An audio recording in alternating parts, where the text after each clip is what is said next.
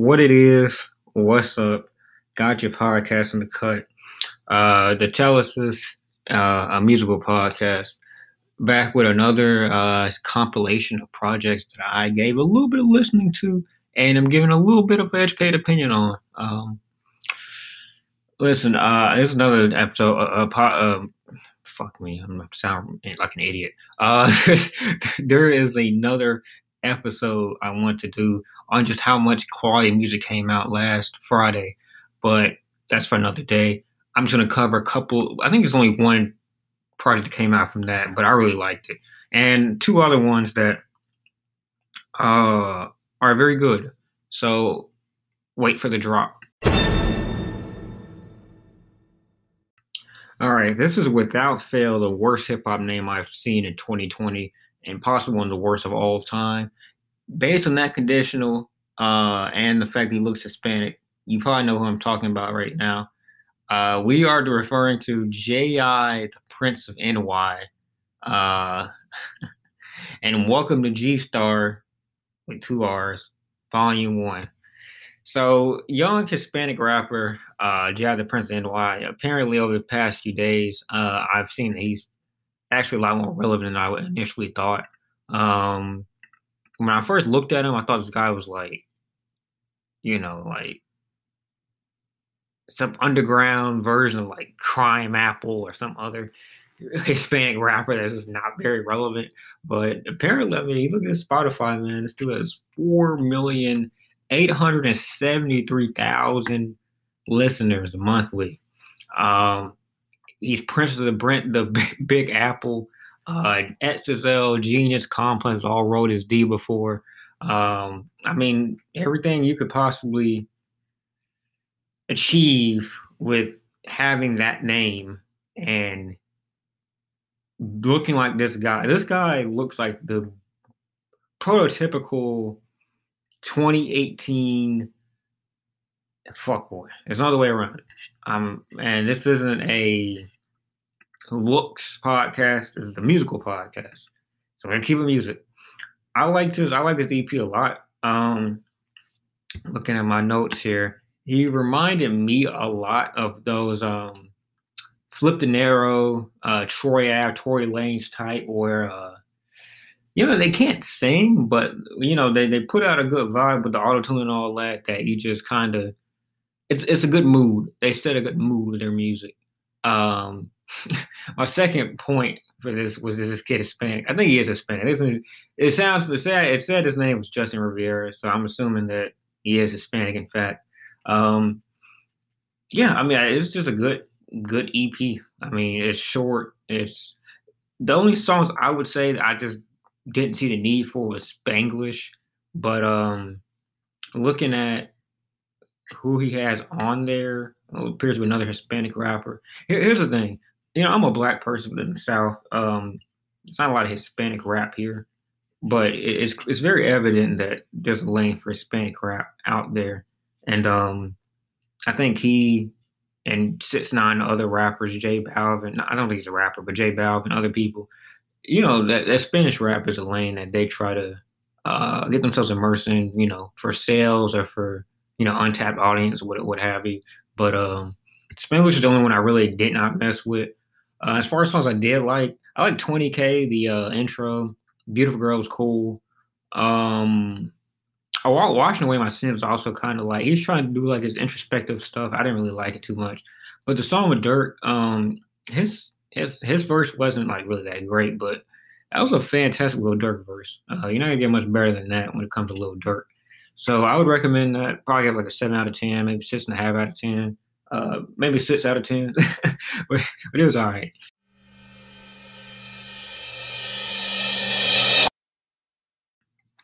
All right, we back with another project. Um, so when I think about all-time great hip hop artists, you know, there's quite a few out there. When you think about the modern era, lyricism has died out quite a bit.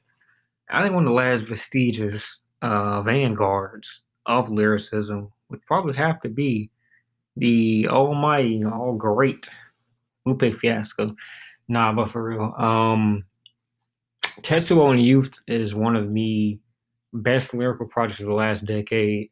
Um, you could really say one of the, best projects. Period. I mean, I don't know why lyricism is degraded the way it is in the current state of music, but it still is um, necessary to really depict, um, in my opinion, to properly depict. I don't want to say higher concepts because that sounds pretentious, but it's things that require a little bit of, of, of brevity and, and expertise. I mean, like Prisoner one and two. I mean, talking about the prison complex in a way that leaves both the inmate and the um, CO feeling like pack rats going through a process, uh, being used as as fodder for a, a larger set of billionaires. Uh, you know, just that that can't really be depicted in the uh, zany rap uh, method. You know, it's just it just can't.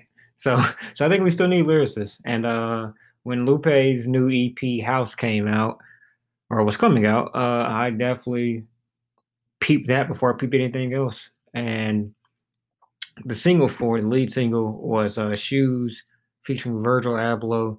Uh, if you follow Lupe's Twitter, uh, social media in general, he has comes to the defense of Virgil several times. In the recent, uh, how do we say, uh, backlash that, that Virgil's gotten for some of his comments. Um, and Lupe and I believe Virgil came up together. They both are obviously in the Kanye camp.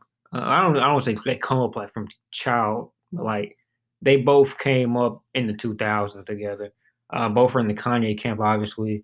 Uh, both have roots in Chicago, uh, so they they're, they're, very close people. And he doubles down on Virgil in this project. There is four spoken word uh, poems by Virgil. Uh, I think they all right, so I just know there was a knock on the door earlier. Uh, I had to stop the episode. Anyway, I'm not I'm not restarting it. We're just keep it moving. So anyway, album uh, preamble to the album. It's good. It, it's it's not amazing. It's not his best EP. Uh, I liken it to um, Fahrenheit as last of the Fahrenheit uh, mixtape series. Uh, it's it's comparable in production, definitely. Although that tape does not feature original production all the way through. In fact, he raps over a J Dilla uh, beat on one of the songs, but this is all original production by Kaelin Ellis. Uh, very jazzy, uh, very reminiscent of quite a few takes off of Fahrenheit and some of the thematics uh, that people like seeing from Lupe as far as the double entendre songs all the way through. Um, kind of on here. Uh, shoes, I, would say, it's definitely like that, where shoes is pretty much uh, parallel to the life of the black kids staying in line for the shoes. Uh, and Virgil's poem about the era Ahmaud, uh, Arbery's, and all that kind of help to tie in that point. Uh, LF95 is a reference to Mask, uh, topical, of course. And I don't See, here's the thing with Lupe. I'm recommending this to you because I like the music. I like how it sounds. I will say that some it's you you can't just listen to Lupe a couple times and then understand what you like every bar, right? But I will say that this one I'm guessing is more heavy-handed than simply some other explanation for mask. Like I'm looking through the lyrics right now He's talking about Fred the Godson who died from coronavirus. Um, talking about you know going on Instagram Live, which is something he does often to kind of I guess drop knowledge or whatever. Um, another day in coronavirus. Uh, it's it's more of a rapidy rap track. Like it's it's him kind of flexing his bars and then really talking about the life he's going through. His I guess his thoughts that are in his head while being quarantined. That seems to me to be more about what he's going for uh, than than uh, some kind of second definition. And dinosaurs another one where I really don't think there's a, a, a deeper definition to it. If there is, I'm incorrect. But to me, I'm, I'll just read the genius here. Um, according to Lupe Fiasco in the conversation with Joe Budden, this song's on the surface something he did for his nephew and his godson when they went to the, to the museum. Also made metaphor for older rappers still in the game like himself or Royce the Five Nine and Black Thought, and ultimately a look into the fragility of our mortality. Okay. Um I, didn't get that, but but okay, that's cool. Uh, there's, some bars I guess that you can kind of reach for that. Come hit the museum if you want to hang with us, but mostly just as skeletons. Now, if you want to use brain cave space as a measure for intelligence, the Tyrannosaurus Rex was the smartest of the smartest, but you wouldn't want to box with a short arm carnivorous martial artist. I'm guessing that's supposed to be a bar for himself. You ain't got to be the sharpest saw to slice the sausage or the largest ninja star in all of Harlem to carve apart into a target if we arguing. They say we're they say they were we got the chickens from. So which came first, ancestors of the chicken son? Lupe implies that the chicken or the egg causality dilemma implies the older generation dinosaurs influence and paved the way for newer generations chicken to exist and flourish. Okay. Um, I guess if I read the lyrics with this, there's one project, I think it was Tetsuo and Youth, where I read the pro, uh, read the lyrics all the way through. I listened to the album. Um, and that kind of helped me appreciate certain songs more. Um, so you know, may, maybe that's something I need to do with this is go back through and listen to the lyrics was reading. Um, Sledum uh, is more heavy-handed and what it is shooting for. It's essentially a concept track about um, modeling the new ways of modeling um, and kind of how it's deviated, almost bastardized in a sense to you know OnlyFans, IG thought them, blah blah blah blah blah blah, and how people, women specifically, it seems to be, um, are throwing away certain specific certain points uh, of decency and pursuing being a model, quote unquote. Uh, it's it's really again topical. Um, especially in today's age where OnlyFans is becoming a uh, very lucrative. I mean, like literally in the quarantine thing, this has been the premier way for some, even actual porn stars, to make like their living. So, uh, you know, something to consider there. Uh, I, you know, I, I, like I like the entire EP. I like it from top to bottom. I think it's one of the best hip hop project to come out, even though it's only really four songs and a skit and multiple skits throughout those four songs as well. Um, it, it's topical again. It's scattered as we all are. Uh, it's not like an underlying theme other than the production, uh, but it fits. It, it works, and it's an easy enough listen. It's not like Drogas Wave, where he's asking you to go several different directions uh, over an hour and 20 minutes. You know, this is just 22 minutes, and you know, it's, it's not that much of a commitment. So, moving on.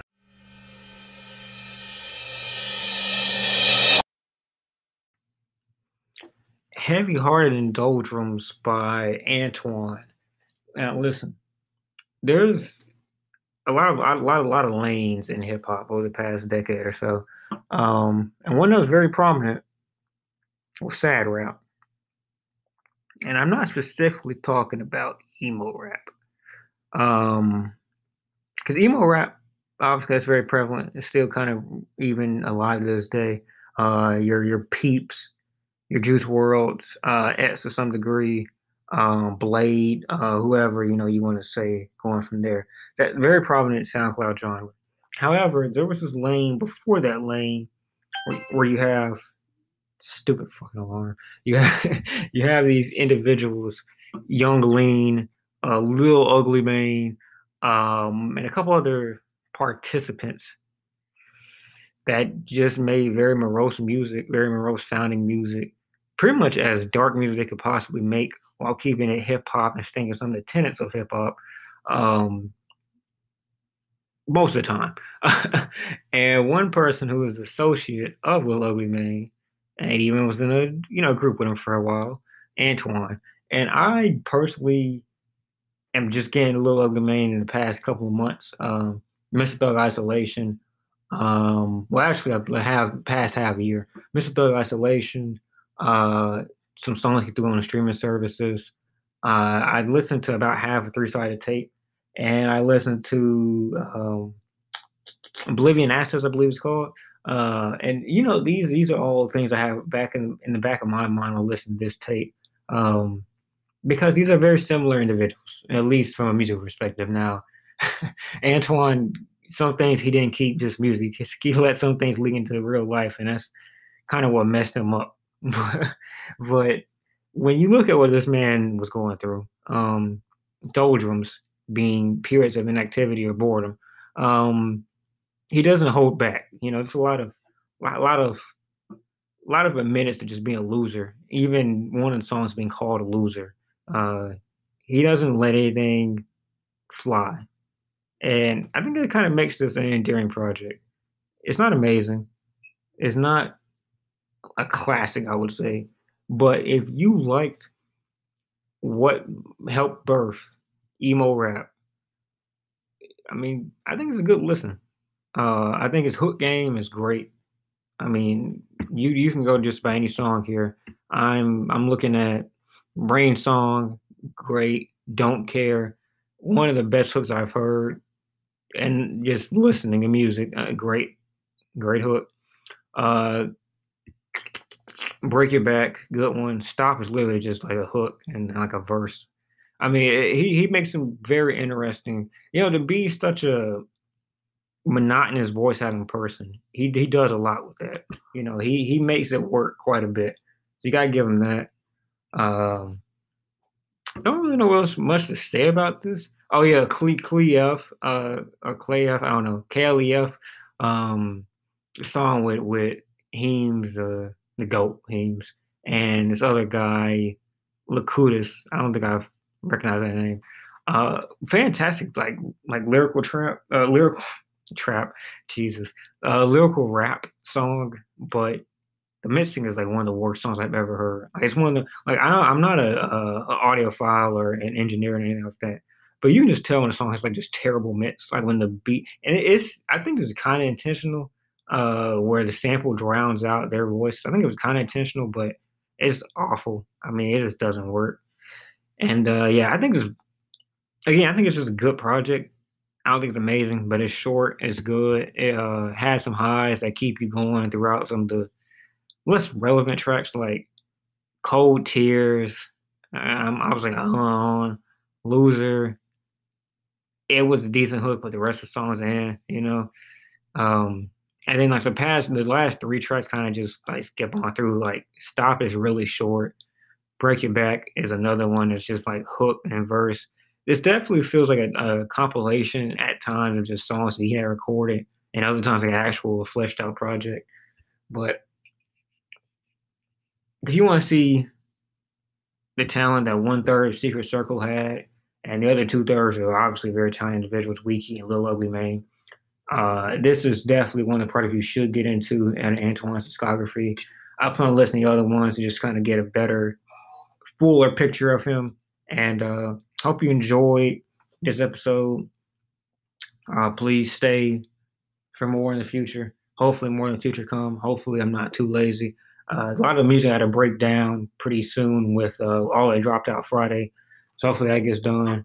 And uh, Ghost Stream Folklore.